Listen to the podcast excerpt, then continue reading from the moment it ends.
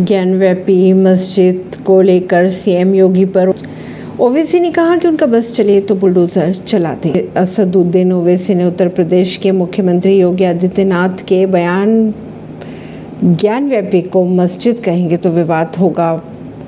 इस बयान को लेकर उन्होंने कहा कि यह संविधान के खिलाफ है। उन्होंने ये भी कहा, मुस्लिम पक्ष इसको लेकर हाई कोर्ट में है और एक दो दिन में फैसला आने वाला है। वह सांप्रदायिकता फैला रहे हैं।